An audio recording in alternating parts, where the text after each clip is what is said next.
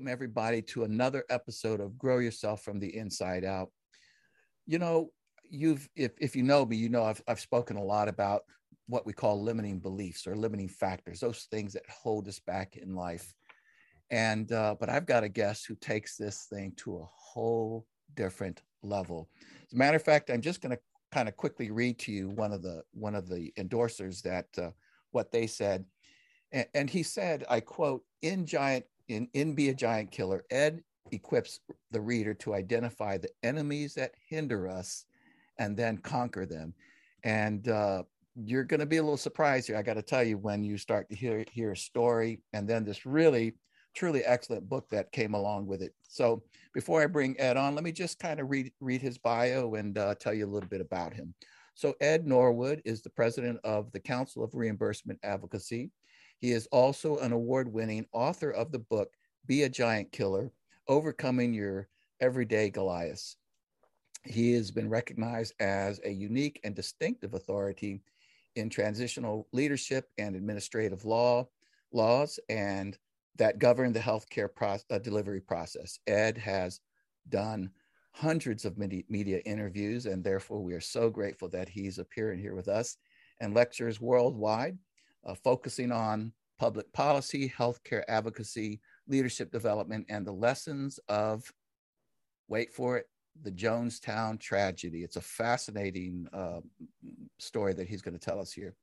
Multifaceted, with creative ability, uh, multifaceted with a crea- creative ability to inspire his audience.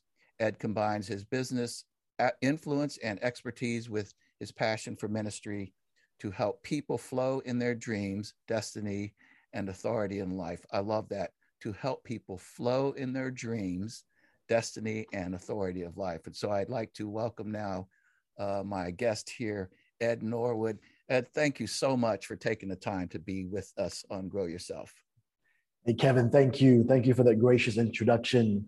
Again, for sharing your platform for me. Uh, I'm in California. I know that you're in, in Nashville. And so there's a bit of connection by the stream of people moving from Cali to Nashville, Tennessee.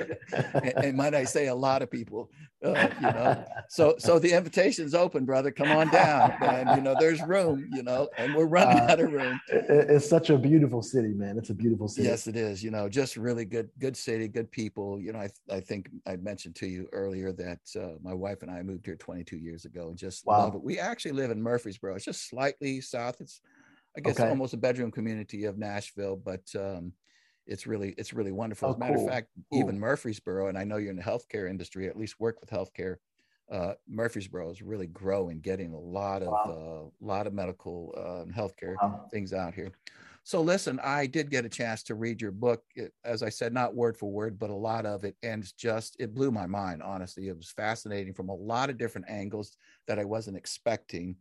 And so, before we get into it and hear about the giant killer and the ideas that you've put in this book, Ed, would you just first tell our audience, you know, who is Ed Norwood? Where do you, you know, where did you come from? Where were you born? And just tell us a little bit about your background.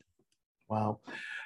Well, I am a husband, uh, a father, an entrepreneur. I've I'm adding uh, author to that in the past uh, year or so, and um, and just a humble servant trying to make sure I deal with the giants in my life and get myself to heaven and help lead my family to heaven as well. I have been in Southern California since I, I want to say 1996. My mm-hmm. wife and I married in 1997. Uh, I was raised in the Bay Area. I know that you were based out there. I was mm-hmm. raised in San Francisco, and of course, that's where Jim Jones um, drew so many people into the jungles of South America. He had his headquarters there on Geary Street. Um, I went to high school. That's where I had my first exposure to the People's Temple. And um, since then, just been here. You know, I came out in 1996. I'm sorry, I came out in, I, I, forgive me, I came out to California, uh, rather Southern California in 88. I Got married in 97 mm. and uh, joined a church called Melodyland Christian Center.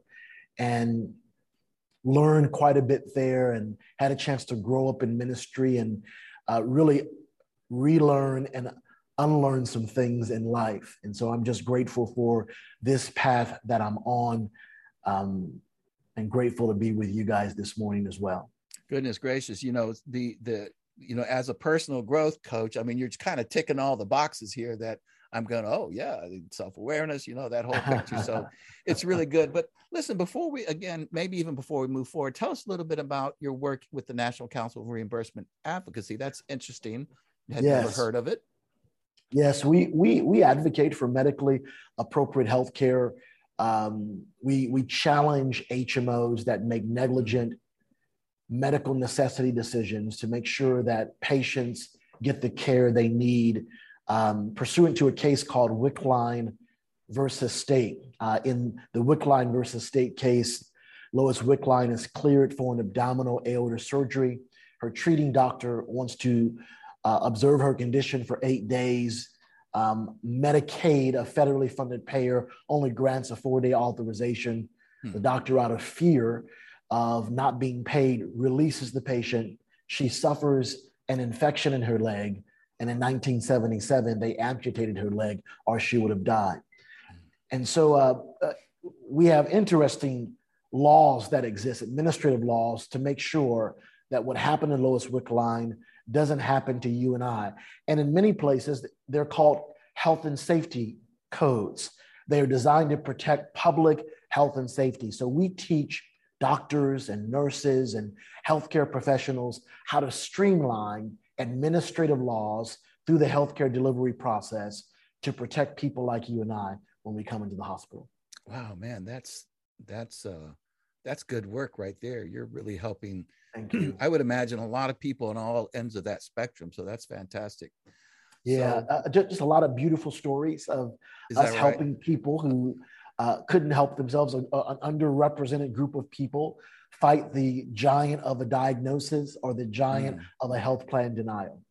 Well, you do say in your book that the, you know we'll talk about what the giants are. Is that the giants can be, in fact, be the government or or large corporations, yes. institutions that, you know, maybe. Uh, listen, I think I think, sure. you know, as a as a side note, some of these organizations are getting so large that it's very sure. very hard to uh, you know to to um, push back if you have some some issues that you want to deal with them about it, you know just overwhelm you with with uh with the size if you will you know? Sure.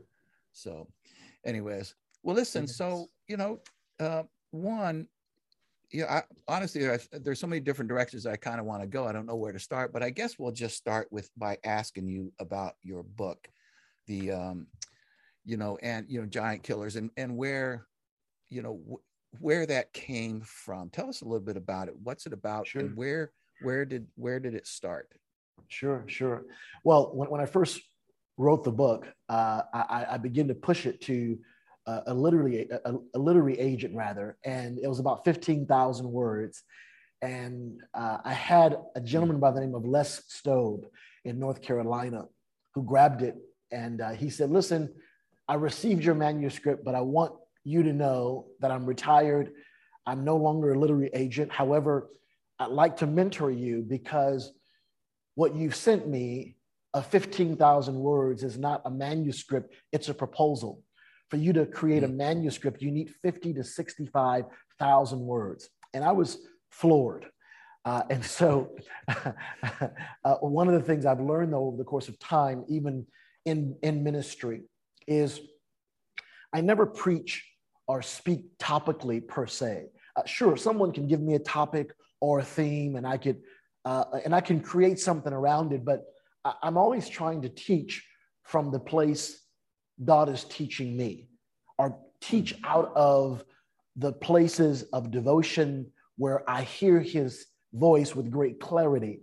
So uh, years ago, my pastor said, uh, if you're going to read the word of God, why should God speak anything to you if you're not going to write it down? So I have hmm. mountains of notebooks of me in the word of God, hearing something in a passage uh, and writing, hearing something and writing over, worshiping and writing. And so I, I pulled everything together to create the 50 to 65,000 pages just through time I had spent in some of the darkest seasons of my life. Mm. Uh, Be a Giant Killer is a book about how seven giants kept an entire generation hostage for 40 years from their best life and what we, the next generation, are required to do about it. And if you think about it, Kevin, and God promised the Israelites a land of promise and potential. You know, houses they've not built, vineyards they've not planted. But he didn't hand over Jericho on a silver platter. Even though they stared at it for 40 years, they had to get a, after their parents died, they had to get a new word, a new leader. Uh, they had to bury bad family history. They had to cross over skeletons in the wilderness to get into their promised land. They had to make redemptive decisions, sending less spies in the land the second time. They had to cross the Jordan, uh, be circumcised or cut off from things that are carnal. They had to be healed for a season, march around Jericho for seven days, shout, go in the city, dispossess giants or things that were related to them, and leave nothing alive to possess all that God promised them. And so I wrote this book to help readers face giants buried in family history, uh, to overcome past traumas, past mistakes, and shame, to accomplish the wildest dreams in their heart, or to possess what's on the other side of the walls we erect in life. I, was reading this recently when the spies, the less spies, went into Jericho Rahab, the prostitute, shared with them, Our hearts melted when you crossed the Red Sea and left Egypt. And I start thinking about how for 40 years they were afraid of the giants who were in the land, not realizing that the giants were afraid of them. Oh, wow. And so I, I really wrote the book to inspire survivors and readers, Christian or not, to overcome the tragedy, the bad data that we're operating off of, the toxic, the dysfunction, the crazy that's in our bloodline, the generational giants that keep passing down, passing down, passing down, giants such as fear and procrastination, addiction and shame. Um, and finally, I use as a backdrop my family's experience in the losing 27 relatives in the Jonestown Guyana tragedy illustrate how bad family history yeah. can be fatal to our dreams yeah, and wow. potential, but how we can rewrite it by being powerful giant killers. That's that's crazy in a way the connection that you made there because I know I don't recall if I read it in your book, but where you talked about the shame of your own family history and the shadow of your life, you know, that shadowed your life that you had to overcome. So if you would, Ed, you know, go ahead maybe before we get more into because I want to ask you what are the Giants, but first, maybe would you tell us about the Jonestown uh, massacre and your connection to that, and and a little bit about that? Sure, sure. Uh, my uh, mom was a traveling evangelist, and uh, when she traveled, she uh, left me in the care of my grandmother and great grandma, who were one of them was the first African American family. Our, our, our, family was the first African American family I've been told that joined People's Temple. And my mom, in traveling, left me in their care. And that's where my exposure really came mm. uh, to Jim Jones and the People's Temple. Um, we, we have a, a generation, my publisher actually, or my editor asked me to do an intro before I started the book about Jonestown because we talked about how many generations aren't really aware of what took place in Jonestown 44 years ago. Uh, we have a generation that's heard of the phrase, don't drink the Kool Aid. Yes. But they've never heard of the gruesome discovery that right. coined the expression. Uh, many people don't realize that Jonestown was the largest loss of US civilian lives in a single day until 9 11. Uh, 900 people, a third of them who were children are forced to drink poison at gunpoint or to be shot with bullets or crossbows. That was according to the Jonestown autopsy uh, and the pathologist there in South America. Uh, at the order of Jim Jones, they were ordered to drink poison, uh, who had just assassinated Congressman Leo Ryan. Yeah, I remember. But there's really a backstory that the book examines. And Uh, to understand it, you have to go back to Genesis, to the beginning. How did almost a thousand people get into Jonestown, into South America? Families following families, kids following mothers, mothers mm. following grandmothers. And, and it was reported after the event that many of those who were in Jonestown uh, who were taken there, they didn't have passports. My, my seven closest cousins were kidnapped to Jonestown. Uh, my mom began to have prophetic visions that uh, Jim Jones was going to kill our family in the jungle. He put out a hit on her, and uh, she moved me to a suburb called Daly City uh, mm. and came off the road for a season. That spared me from that kidnapping plot. But literally, my uncle came home from work one day and all seven of his children were gone. The house was ransacked. His wife was gone. But by the grace of God, you know, I had the ability to survive. Wow. That's that's something, you know. So, you know, tell the audience a little bit about Jim Jones and who he was. I mean, you know, I want to say that I was barely remember but uh because this happened in 1978 is sure. that right? And sure. so, you know, just tell sure. the audience who, who may not know who Jim Jones was and just a, a quick synopsis of, of, of that situation. Sure. Uh, well, he, he was, uh, when I describe him, uh, to them, he was their pastor, but Jim Jones uh, did not belong to the church. Mm-mm. He was an organization that did not believe in God. He stomped on the Bible in front of his congregation several times. He he told them, Whatever you need me to be, I'll be for you. If you want me to be your hmm. father, I'll be your father. So many people called him father. I didn't know. And that. he um, he declared to them, I'll be your God, I'll be your Messiah. And it, it didn't start like that though, because remember, in, in San Francisco, Jones had a foothold politically where he came into uh, a region that was a fatherless region uh, in a time where um, there was inequality, and he preached a message of hope and inclusion. Mm. I, I, remember uh, the different politicians, uh, President Carter and uh, mayors and uh, senators were in his pulpit. Uh, and he was a, a, he was I believe they were get given him some type of position over the housing authority. Uh, so he deceived quite a few people. He stole families and dreamers who wanted a better life through the racism, the disparity, the segregation, the poverty, the family dysfunction, uh, through, de- through deception. And he told them it was better to ignore uh, uh, and run away from their history rather than change or restore their history.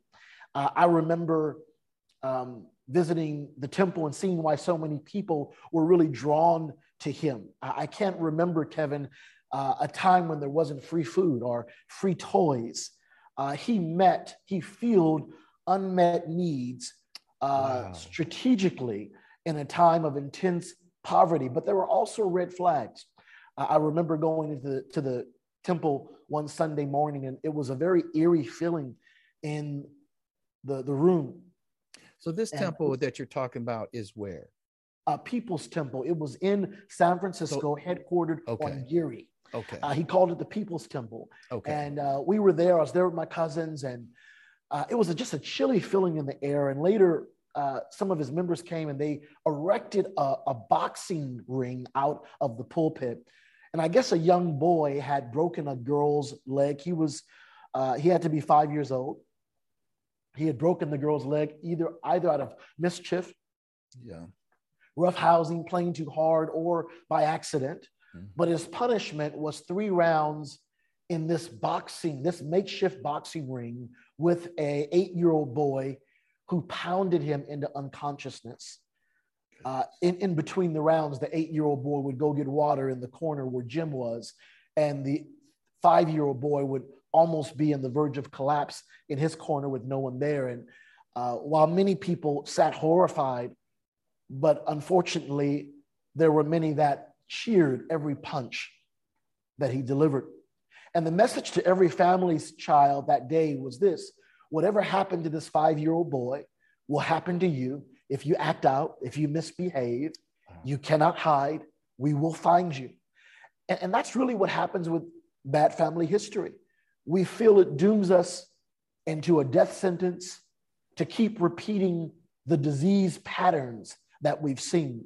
And uh, Jonestown is a testament of how the wrong relationship and how parental decisions can really be fatal, fatal in life. You know, this, this, and I won't presume anything about the families that went to Jim Jones because I don't know enough of it. But just in listening to you, you know, I can, I know that many of these groups, regardless of, you know, you know, what the persuasion is, you know, whether it's the, you know, the KKK, Sure. You know, could be you know the sure. you know any any dissident sure. group if, or, sure. or you know hate group if you will sure sure they they um we know that one of the things that's most appealing about them is that they do and you said it earlier they do fulfill a need yes you yes. know and that many of the people that get involved in these sorts of things again whether it's a gang kk it doesn't matter sure. what it is yeah that's they good. draw that's you good. in because you suddenly you know interesting enough that these people who are you know badasses if you will sure, that are sure, tough people they're still looking for love sure, they're still looking for acceptance and in your way of thinking is that how this happened with jim jones? Because you have to wonder 900 people that's a lot of well okay so a third of them are, are kids but yes. you know how does a person like this get such a hold on folks? Yes yes. I, I think that's so powerful what you shared. Um, you know what happened to my family in jonestown the victims there really happens in america every single day. Correct we run from problems. Mm-hmm. We fail. We make mistakes. Mm-hmm. We stay in comfort zones or ignore red flags. Yes. We cower in shame uh, or guilt. We fear change. We get it misunderstood. Uh, we fight bouts of depression. We ignore symptoms. We stay in unhealthy and destructive and abusive and familiar and relationships out of fear. We die prematurely, taking our dreams to the grave. But the book is really about Jesus more than, than Jim. It is. It's about, I would agree. it's Which about family. Yeah. It's about family history more than the failures of my 27 relatives who uh, died in Jonestown. Yet it paints on that backdrop and uh, really uh, issues and summons individuals to become truth tellers in their generation, to become giant killers, to oppose things that have been taunting our predecessors, our parents, and their parents for 40 years as Goliath taunted the Israelites for 40 days, to help them ensure that they don't keep repeating the bad family history. Uh, oftentimes, we don't realize that we can transmit the traumas and the fears that we don't heal to the next generation. And so I kind of use that story to really demonstrate how we can escape the shame of bad family history uh, yeah. in our lifetime. You know, that, uh, uh, of course, the story that you know so well. Sure. You know, it, it's it's to the you know it's to the far end of the spectrum, if you sure. will However, what you're saying that this story that you use it as an analogy or metaphor to so many other things. I mean, I can think of my own history mm-hmm. in life growing up with a really tough dad, you know, who was yes. really tough yes. and hard on me yes. and and others. He he just passed a year ago, God rest his soul. But um, you know, but you, you can take those things. How many times have we heard of that? You can repeat sure. these things, these cycles, yes. and start treating your own kids like that. And then they treat their kids like that. And yes. I was conscientious of yes. whatever issues I had. And, and I, you know, uh, I developed a beautiful, beautiful relationship with my father here, most even mostly in the recent years before he passed. Yes. So there's there's nothing there for me now as, as sure. far as any anger or whatever the case might be. But no doubt you at the simplest level, you begin Yes. to repeat what you've already known. That's somewhat what you're talking about. Now, again, Yes. what you're Yes. talking about is to a much greater degree uh, Yes. in terms of people that No, fall. that's powerful. That, that- that's Yeah. powerful what you actually shared. I was telling my wife recently that um, God is no respecter of pain. And I want just to explain that just for a minute because I'm not trying to state that there aren't some things that are more painful than others, right. but God sees all pain. Not a thing is hidden in his sight. He sees everything that injures and wounds us. Mm. Um, I don't have to have a son that was left on a doorstep or uh, left on a bus and abandoned by me. Uh, uh, just some of the hard ways I was on my oldest son on curfew can be a painful, traumatic thing that um, he can struggle with in his adulthood. And God is just as concerned about that pain as the pain of someone abandoned in a street by their family. Mm. I am I- I'm a recovering helicopter parent. Probably realize that, and um, I've learned that you can do something from a place of love that still misses the mark. yes, that yes, no, still that's a good point. screams. Yeah. yeah, That- yeah. That, that still screams to your adult Yeah. children. I need control, or Yeah, I, I can't trust you to make your own decisions. yeah, I've got three kids. Uh, one's 31, one's 24, one's 21. And two of my kids, if I ask them, they're leaving, and I ask them, hey, where are you going today? they will hear, Kevin, yes. where do you think you're going today? I listen. I know what you're talking about. I had to learn how to unparent myself, un, un unparent our relationship. Yep, I get it, Well, man. yeah, and because that's in our history, right?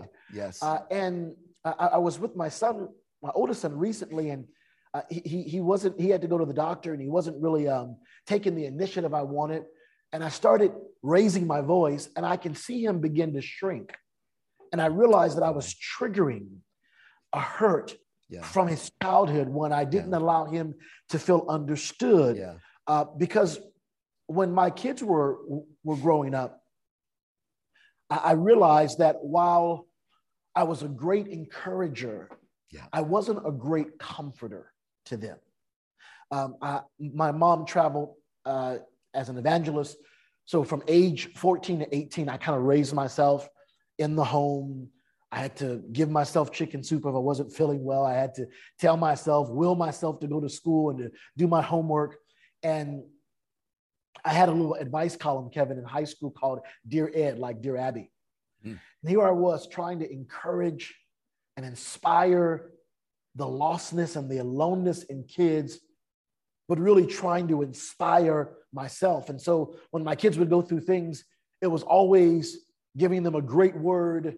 You can do exceedingly and abundantly and far above. You ask, dream, think, hope, or imagine. Nothing's impossible with God. You can be uh, something that your generation has never seen. I had all the encouraging words to give them, but I, rarely would sit down with them uh, and say, Hey, I know you had a big game today and you didn't do as well as you would have liked, and your team lost. And I, that must have been so difficult for you. How are you getting through that?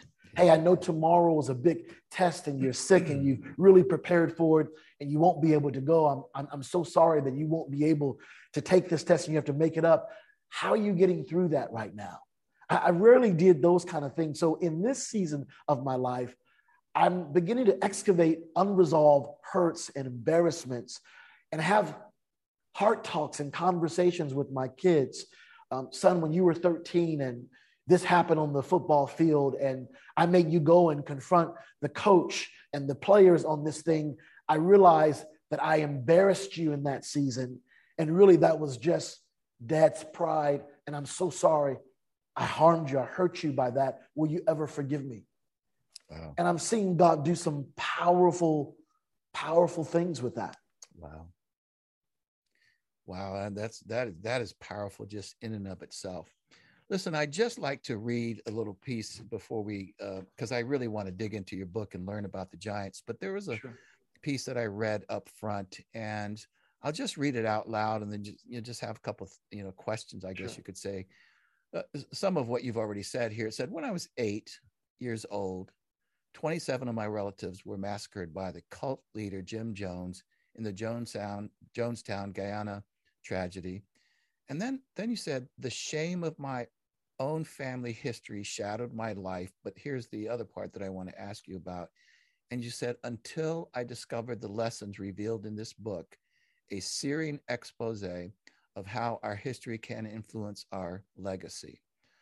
So, you know, so let's let's dig into that. What what are you know what are some of the the big lessons that you learned and then my next question is you know what what are the giants that you talk about in this book sure sure well uh, they say i heard a quote maybe 10 or 15 years ago that said uh, 80 to 90 percent of how we observe things occurs by the age of five or six oh say that again 80 to 90 percent of how we observe things occurs by the age of five or six. How fascinating. So, by that age of six, however we're observing things, we carry that for the rest of our life.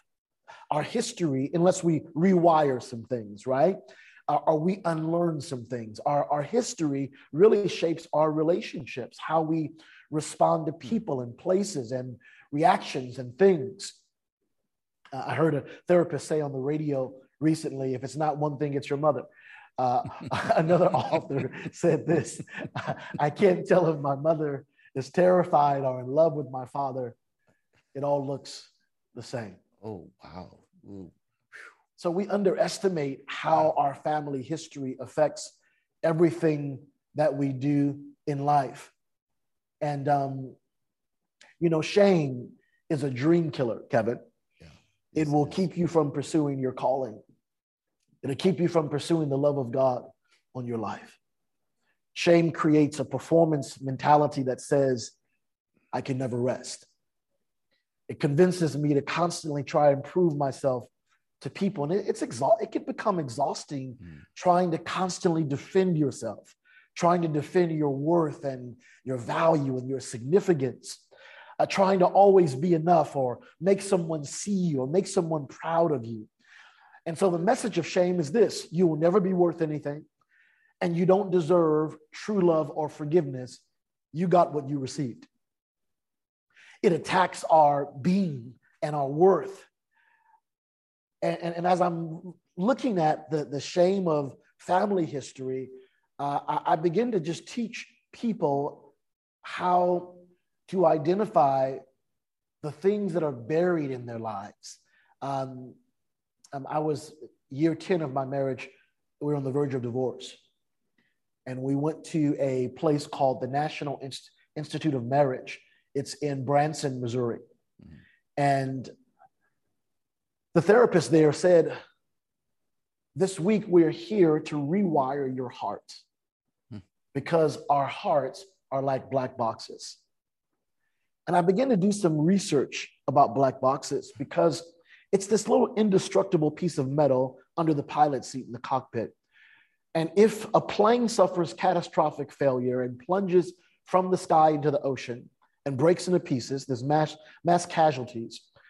Government, the government will send divers past the debris, past the chaos, past the casualties to look for this little black box because it remembers.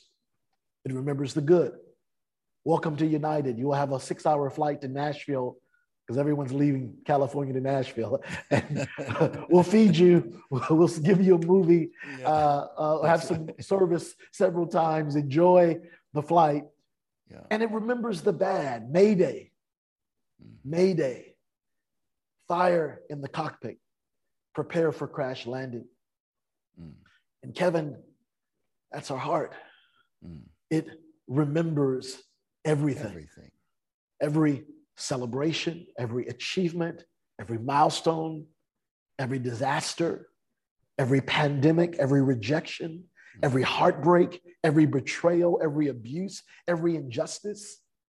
They say the heart knows no time or can't tell time And inside this little black box, there's a little boy and a little girl crying to be heard. And so um, we've learned that in the book of First John 3:20, that if our hearts condemn us, we know that God is greater than our hearts and he knows everything. So God has the power, the blood of Jesus is stronger than our family history. And when God restores our heart and renews our heart, he makes it better than new. He doesn't need to repeat the old, he makes all things new, better than it was before. He gives this little boy crying for an audience a voice for the first time.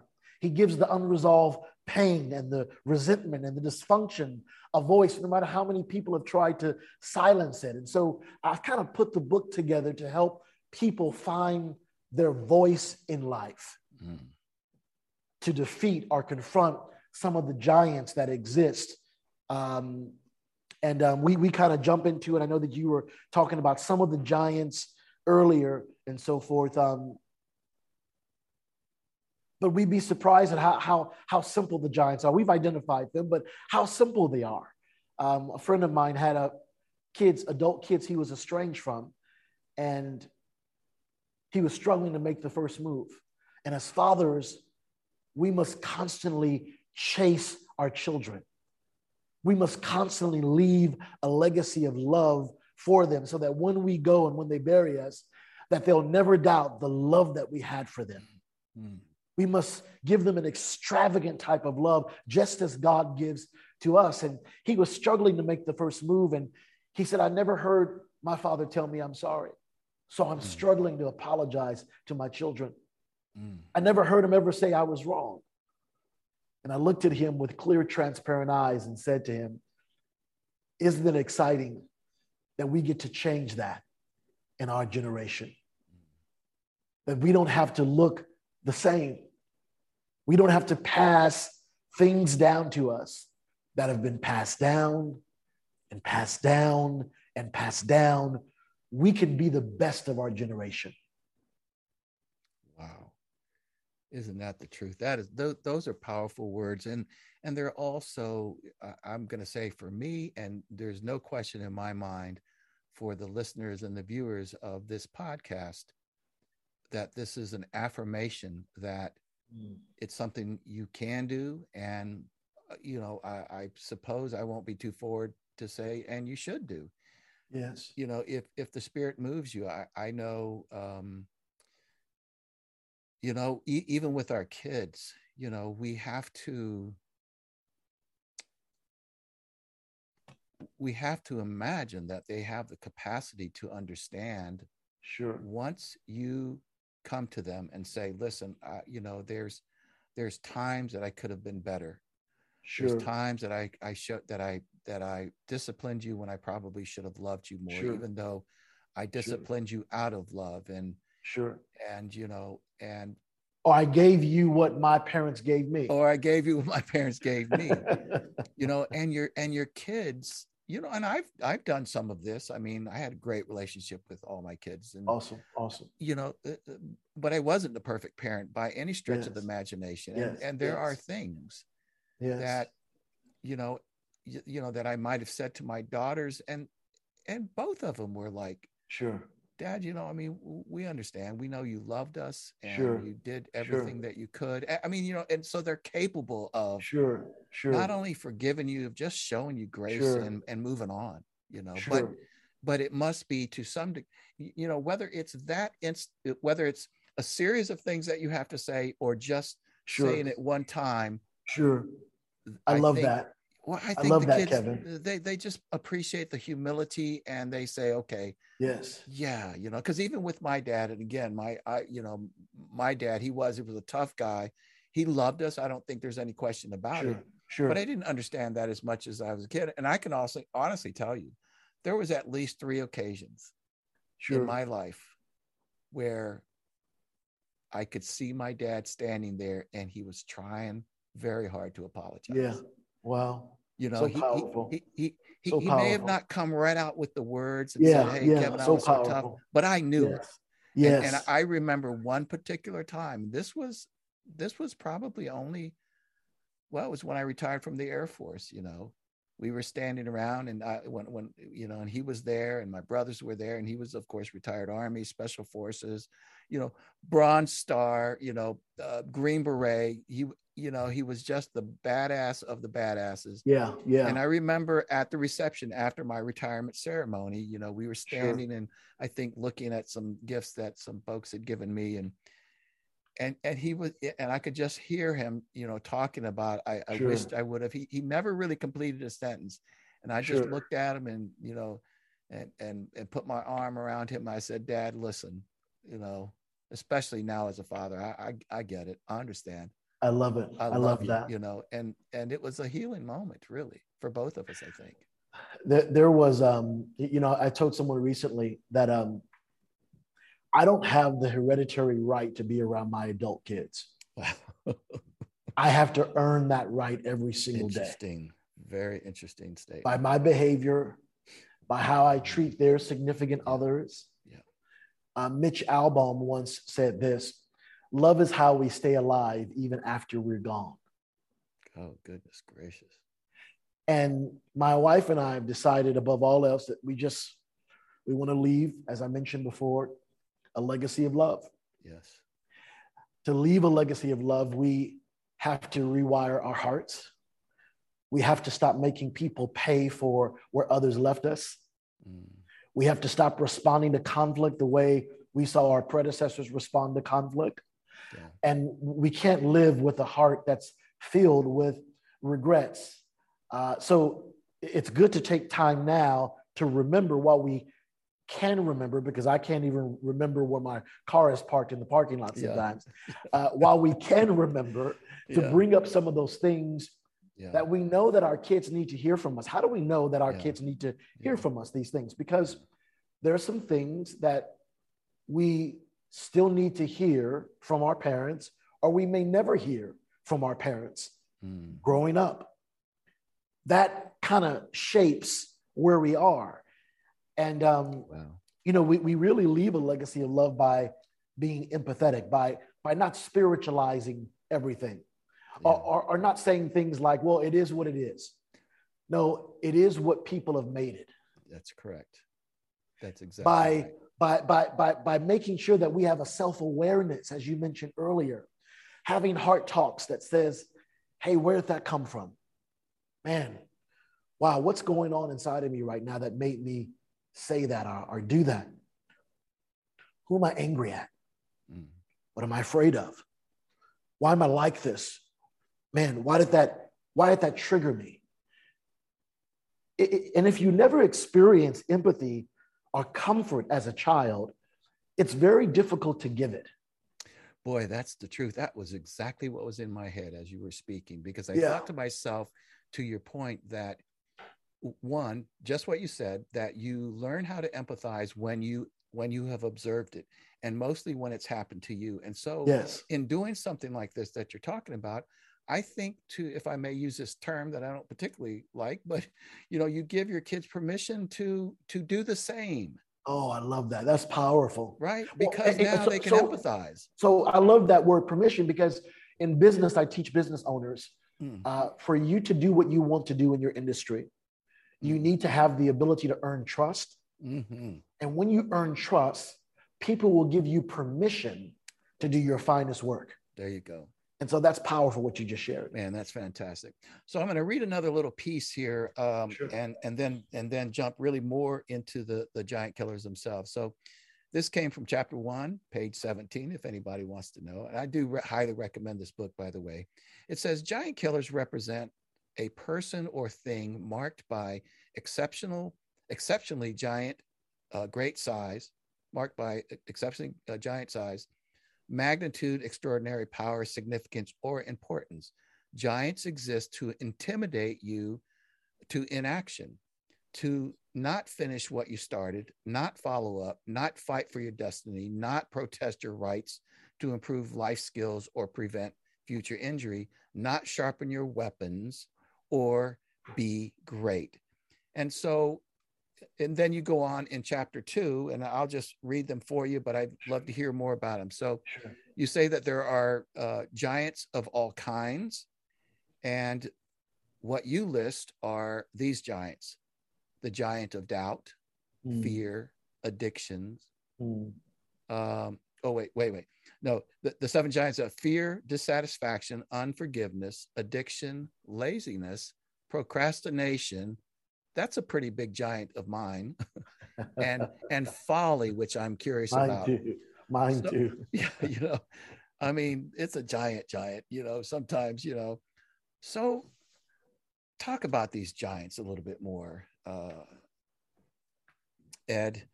You know, especially, you know, I, if I may start with the giant of folly. I that one I didn't see coming.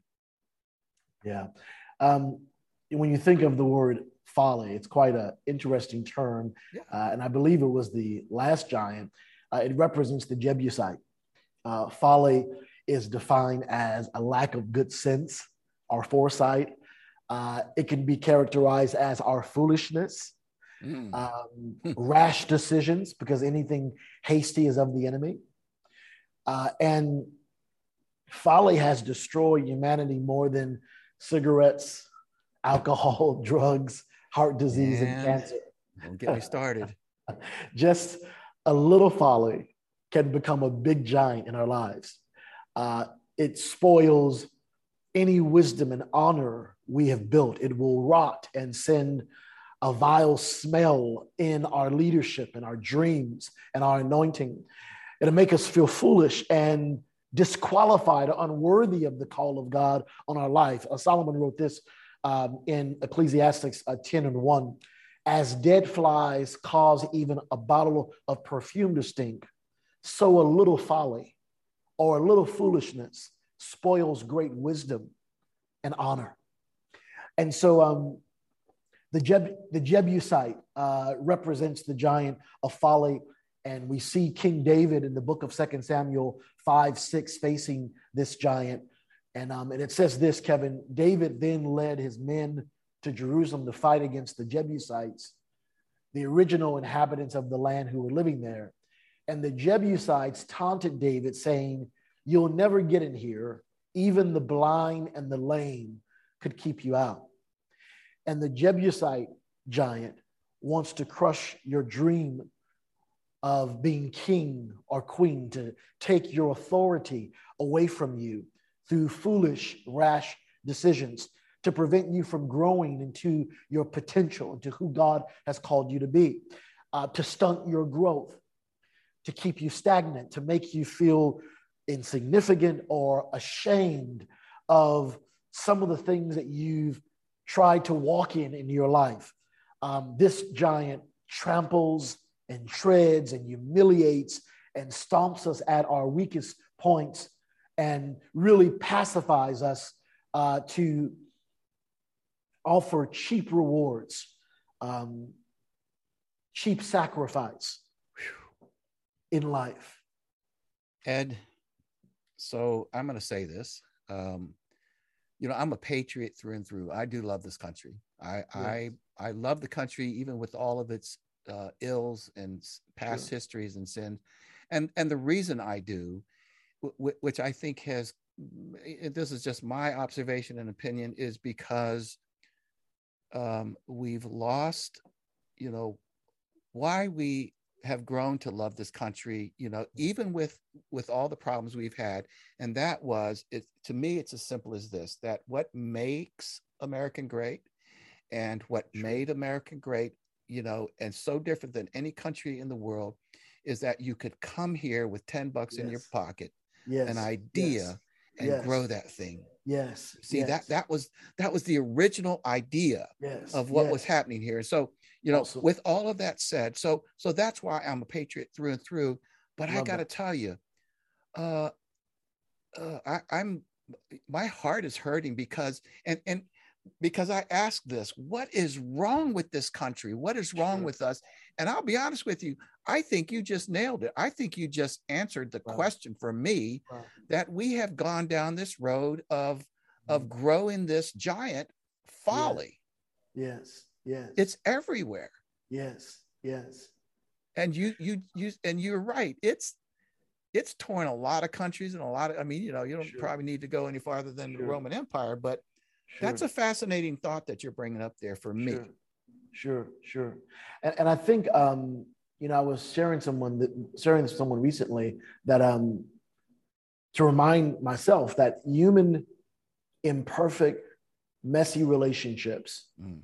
Nailed a perfect Jesus to the cross. Whoa, say that again. One more time. Human, imperfect, messy Yes. relationships nailed a perfect Jesus to the cross. So when we're trying to restore family history, it may not, or restore where we should be as a family, or restore um, the anointing and the calling as a father on our life, or restore our, our, our authority as a son in the house, a son to our parents. When you're trying to face a giant of history, it's Mm. scary. Mm, It can rupture some relationships. mhm. I was in a men's retreat some years ago, and my pastor stopped and he, he prayed for me. Uh, and he kissed me on the cheek. And he said, I'm kissing you on the cheek because you never experienced the kiss of a father. And I'm telling you, I love you today because you never experienced the love of a father, but I want you to know that I love you. Goodness gracious. And I just started crying uncontrollably. can imagine. And it wasn't as if I needed to call my dad, who wasn't in my life, and say, "You need to kiss me." Yeah. No, no, I get it. Yeah. But but but for years, I had devalued the role of a father Mm. in even my son's life, my Mm. kid's life. Uh, my wife would ask me all the time, "Man, you weren't with your your mom and dad weren't." In fact, she was a giant killer before I even wrote the book. She she would say early on, uh, you know, hey, you know, your mom and you weren't you weren't raised by your mom and dad. That must have been hard. And I'd always say to her, nope, I was fine. My mother was my father and my mother. I was just, I was okay. And, and, and I, I would, that was my go-to because I, I heard my mom say that over and over and over again. And as I began to write this book, I realized that I had to start, uh, stop underestimating the power of a conversation and start having them. So I remember going to my mom and asking her, hey, why didn't you and dad work out? And she said, man, Eddie, he used to make promises to you and you get really, really excited. And then he wouldn't show up and you would just start crying uncontrollably. And the I only up to this point, I only remembered one experience with my father. And all of a sudden, I started crying uncontrollably. It's as if I had buried all of those feelings, all the pain, all the shame, all the rejection. And in that moment, I remembered it and it came out. Uh, back back to the, the the kiss in the encounter. I called my dad afterwards because a elderly man was in the hospital in our church and he was away from his kids through a divorce. And I saw the impact of how his kids were affected by that. And I shared with him, you know what I would have loved for my dad to do is to say to me, son, I'm sorry that me and your mom didn't work out. I'm sorry that I wasn't there with you in the meaningful times of your life. And um, after I shared this with him, he talked to his daughter and they reconciled a bit. And I decided to try it on my dad, having this conversation. And God warned me it may not happen the way, or you might not get the response Yeah, you, you want. Manage them expectations. but but but this without any expectation this is your freedom moment and so um, i remember sharing with my dad saying man dad why weren't you around and i, I wish I really needed you when i was growing up. And kevin he on the phone he shared with me son i don't even know if i'm your father. And i remember hearing it and being angry Mm. and being hurt and then trying to say man if that happened to you i'm i'm sorry that you went through that. And it was in that season that god taught me that i'm not in charge it's not important for me to counsel my own family history um, i don't need to help my dad in that scenario um, where I'm feeling hurt or insignificant, but I do have a responsibility to bring my hurts and my failures to the cross and ask God to make me a living sacrifice. Man, maybe my feelings were sacrificed by what my dad said. Maybe some insensitive things happened and they sacrificed my heart when they did those things. But God, you said you would make me a living sacrifice, that I would live beyond those things and I could learn to lay down my lives not unto death, but unto, unto life, not unto anger or resentment, but unto restoration and joy. Um, Steve Arterburn writes a book. He has a ministry Man, called New Life. Uh, and, and he, he, he says a quote. He says, The greatest way to honor an estranged parent, dead or alive, is to become the human that they couldn't help you become. And so we can't medicate our own fat, bad family history. We have to confront, we have to acknowledge, we have to grieve. Man, that was abuse when I went through that. That wasn't really the best way to parent. Oh, man, what I said to my kid back then, that was wrong. I've got to repent from that. We have to confess our sins. And the Bible says in Nehemiah 9 2 that we're also to confess the sins of our ancestors. Whoa. Uh. Whether, whether in family or whether in a nation. Wow. 9 2, great powerful scripture. It says on the 24th day of the month, the Israelites gathered, fasting, wearing sackcloth, putting dust on their head. And those of Israelite descent separated themselves from the foreigners and they stood in their places and confessed their sins and the sins of their ancestors. And when they did, it sparked a revival of repentance. Because it's not enough to know our family history, Kevin. We've yeah. got to repent from it. It's simple prayers. Lord, I repent for the sins of my mom and dad not providing for me, not um, taking accountability for their stark absence in my life. I repent for the sins of parents who were silent, who were critical, who were abusive, who did not listen or comfort me in known or unknown hurts, disappointments, and rejections. I repent for extending my ancestral anger and unforgiveness to my children, not validating their questions, their whys in life, for saying no without explanation, for loving with provision and encouragement but not with words, with comfort and understanding. And when we learn to repent for not just our sins, but for where those sins were passed down through, God brings great restoration and revival. Dude, that is just, that's extraordinary, you know.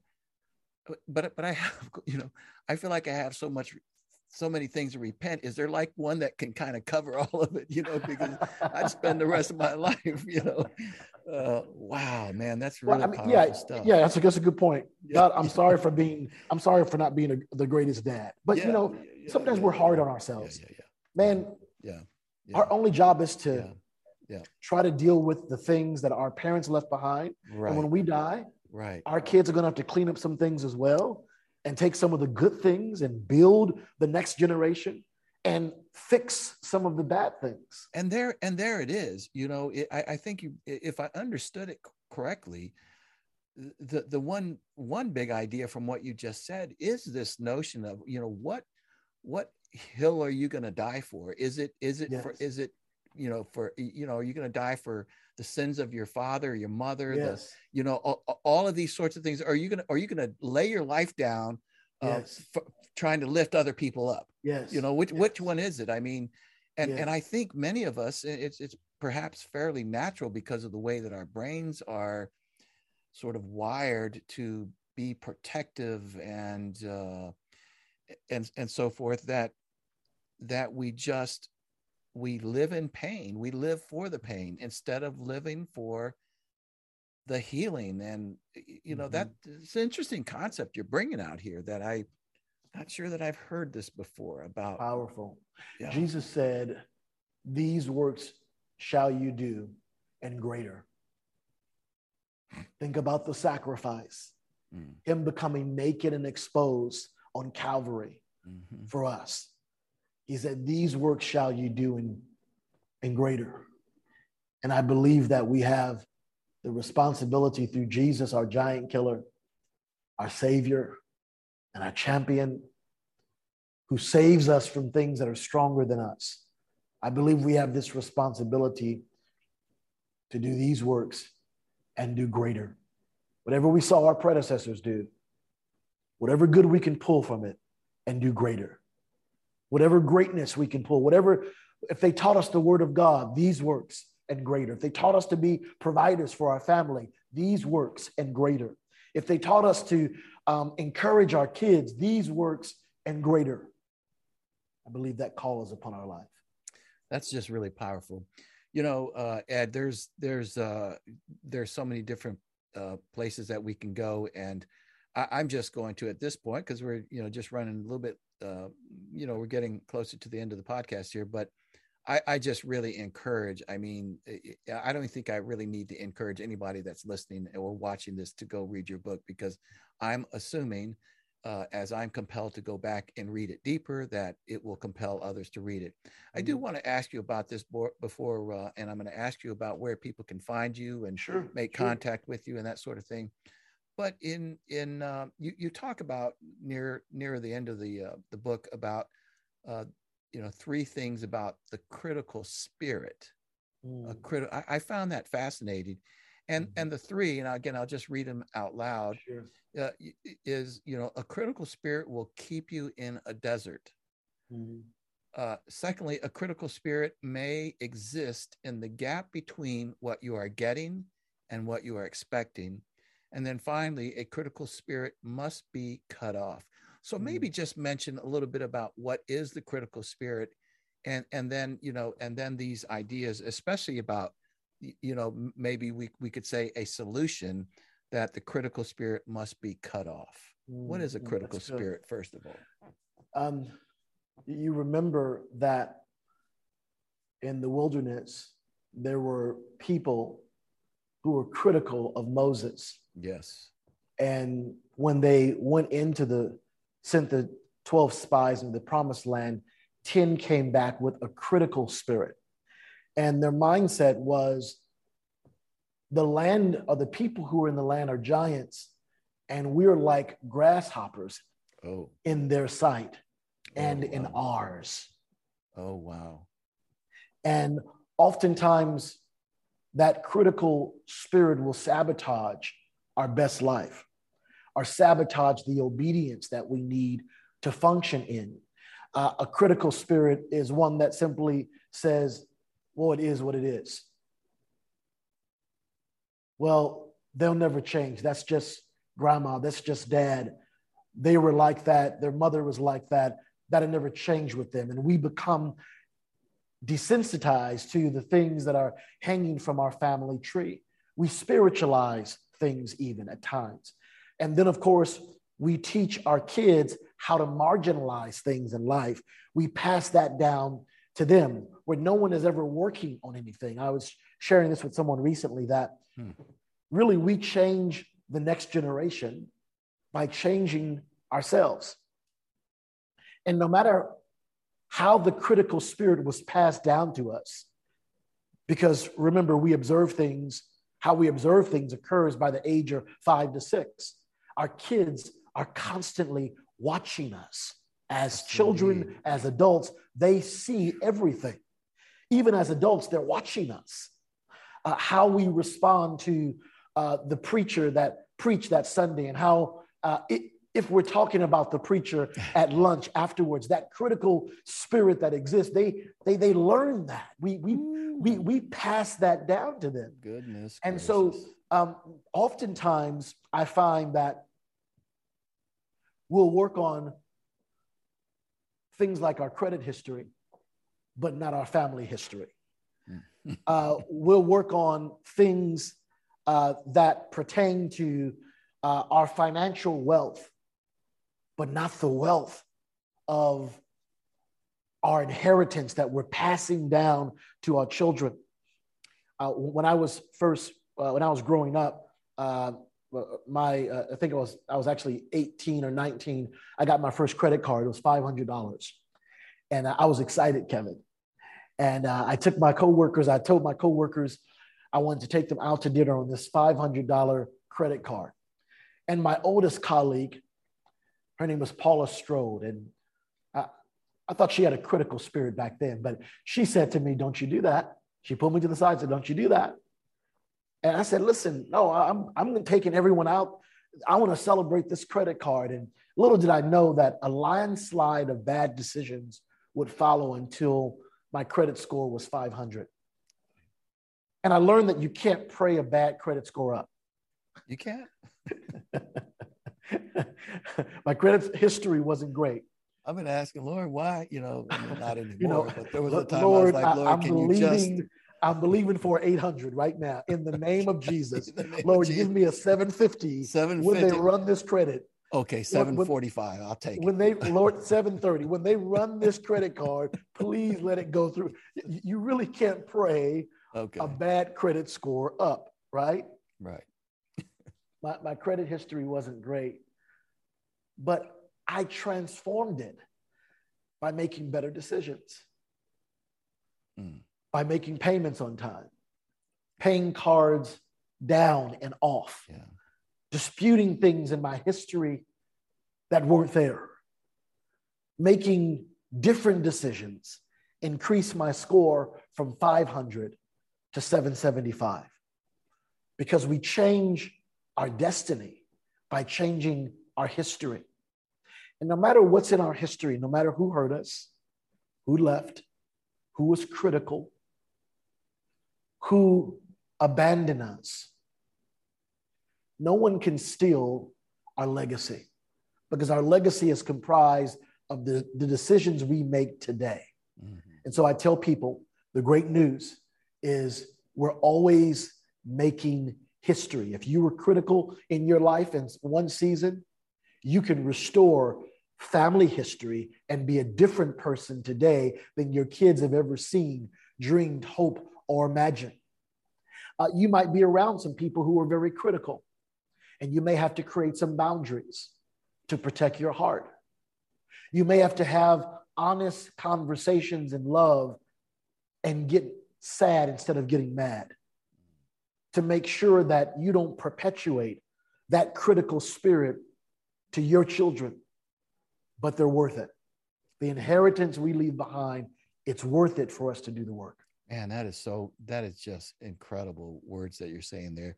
I will say that I, and I've probably said this on this podcast before, that I, I thought that my legacy statement on my gravestone would probably be something like, you know, he tried really hard, you know, I mean, because, you know, but listen, um, so a couple of quick questions and then we're going to sign off here. But sure.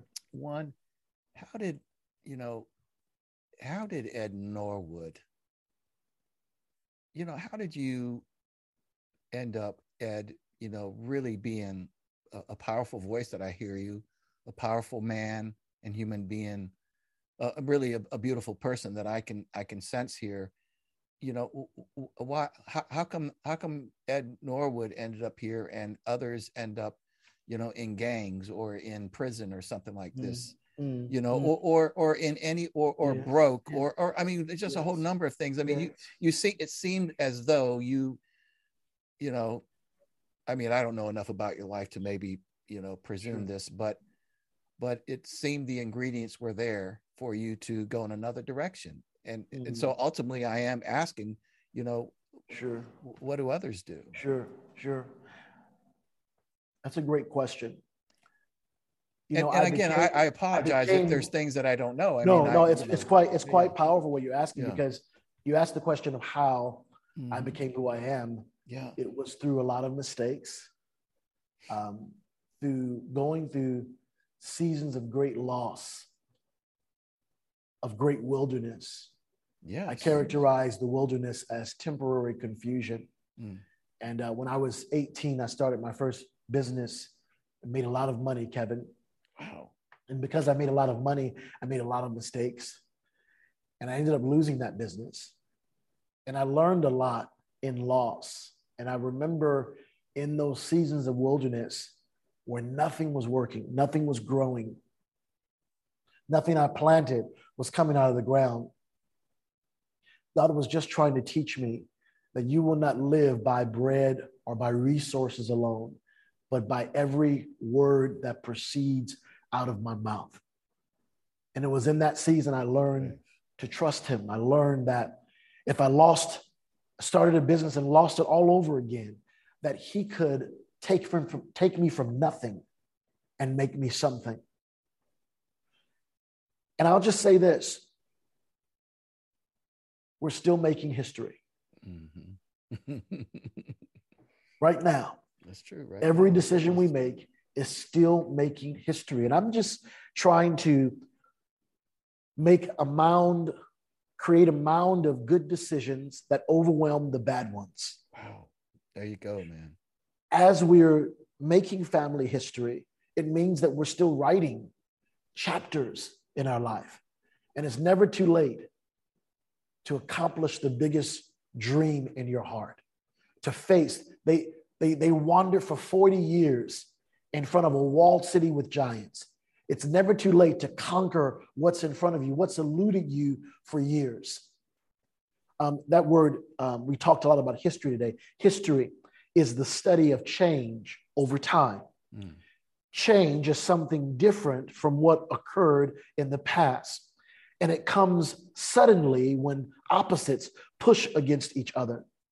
And when we push against our history to be the best of our generation, we become not just history makers, but history takers. We may not be able to erase bad family history, but we can rewrite it. We can restore it. And God can make it. When God restores something, He makes it better than new. We can determine not to repeat those things in our generation.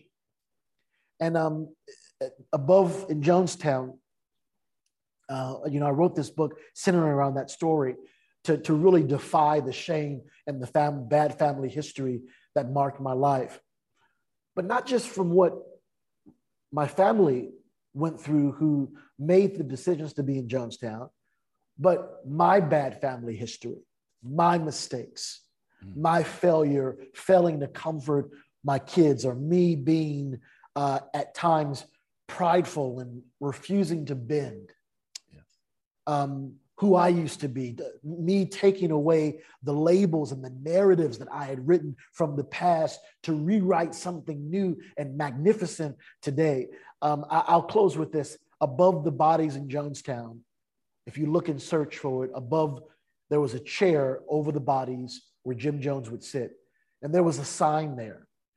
And the sign read this Those that do not remember the past are condemned to repeat it. And so today, if I can share with your listeners anything, don't forget your history. Repent for family history that you've contributed to and others have contributed to. And watch God restore it for the next generation. Wow, that's incredible because my next question was going to be where do we start and that's and you just nailed it right there. Listen, Ed, can you, you know, would you share with uh, the audience where they can find you, how they can be in contact with you, where they can find your book? And again, I say this very sincerely. It's it's a book really, really worth uh, picking up. You know, it it does. It is faith based. It's it's there's a lot of biblical in there, and, and maybe some of my viewers are not, you know, associated with God or the spiritual world, but there is plenty there for you too. Yes, yes. And I really wrote it, Kevin. Uh, yep. One of the things that we've had, we've had several people review, review the book, and what's what, what's been a constant theme is people who are saying, even though they're biblical stories, mm. it was written so anyone, believer or not, and sometimes they use the term religious or not, could see themselves in the story. Absolutely agree. So we, re- I really wrote it with that heart in mind and uh, you can get a copy of Be a Giant Killer. It's sold on Amazon, uh, also in Walmart and Barnes and Noble. Very nice. Uh, I, would love for you to get it through Amazon. And if you love it, to give us a great review on it. Uh, you can visit my website, which is ednorwood.com, and you'll see some links to the book there. And then I'd love to connect with some of your listeners on social media. I'm on Instagram under champions underscored unleashed. And of course, on Facebook and LinkedIn, just put in my name, Ed Norwood, and you'll see me pop up. Well, you know, thank you for sharing that. Of course, all of that we'll put in the show notes so that everybody can get to it. But um, I got to tell you, this happens to me um, from time to time that I'll do a podcast and uh, and I just say to myself, I did not see this podcast coming, and this is certainly wow. one of those. It's just really wow. tremendous what you've Thank offered you. our Thank audience, you. and you know, it's you. just clear to me that you're a beautiful human being, and I thank you so much for thank taking the time to speak to me and to speak to the audience. And I hope a lot of people watch this. It will be worth it. Well, what a platform that you are building, and my prayer for you as you grow is that uh, God would just give you people in exchange for your lives. As you have sold into people, that God would restore people back to you. Mm. Um, people of favor, people of influence, people of syndication, that God would send people uh, who can come in and enrich the lives of your listeners, but really also enrich your life and extend your voice to the next generation. Um, praying that uh, you continue to do the great work that you're doing thank you again for sharing this awesome platform with me. The privilege is mine, and thank you so much. Thank you, Ed. Thank you. Ed Norwood, everybody. Thank you. Bye, everyone. Bye.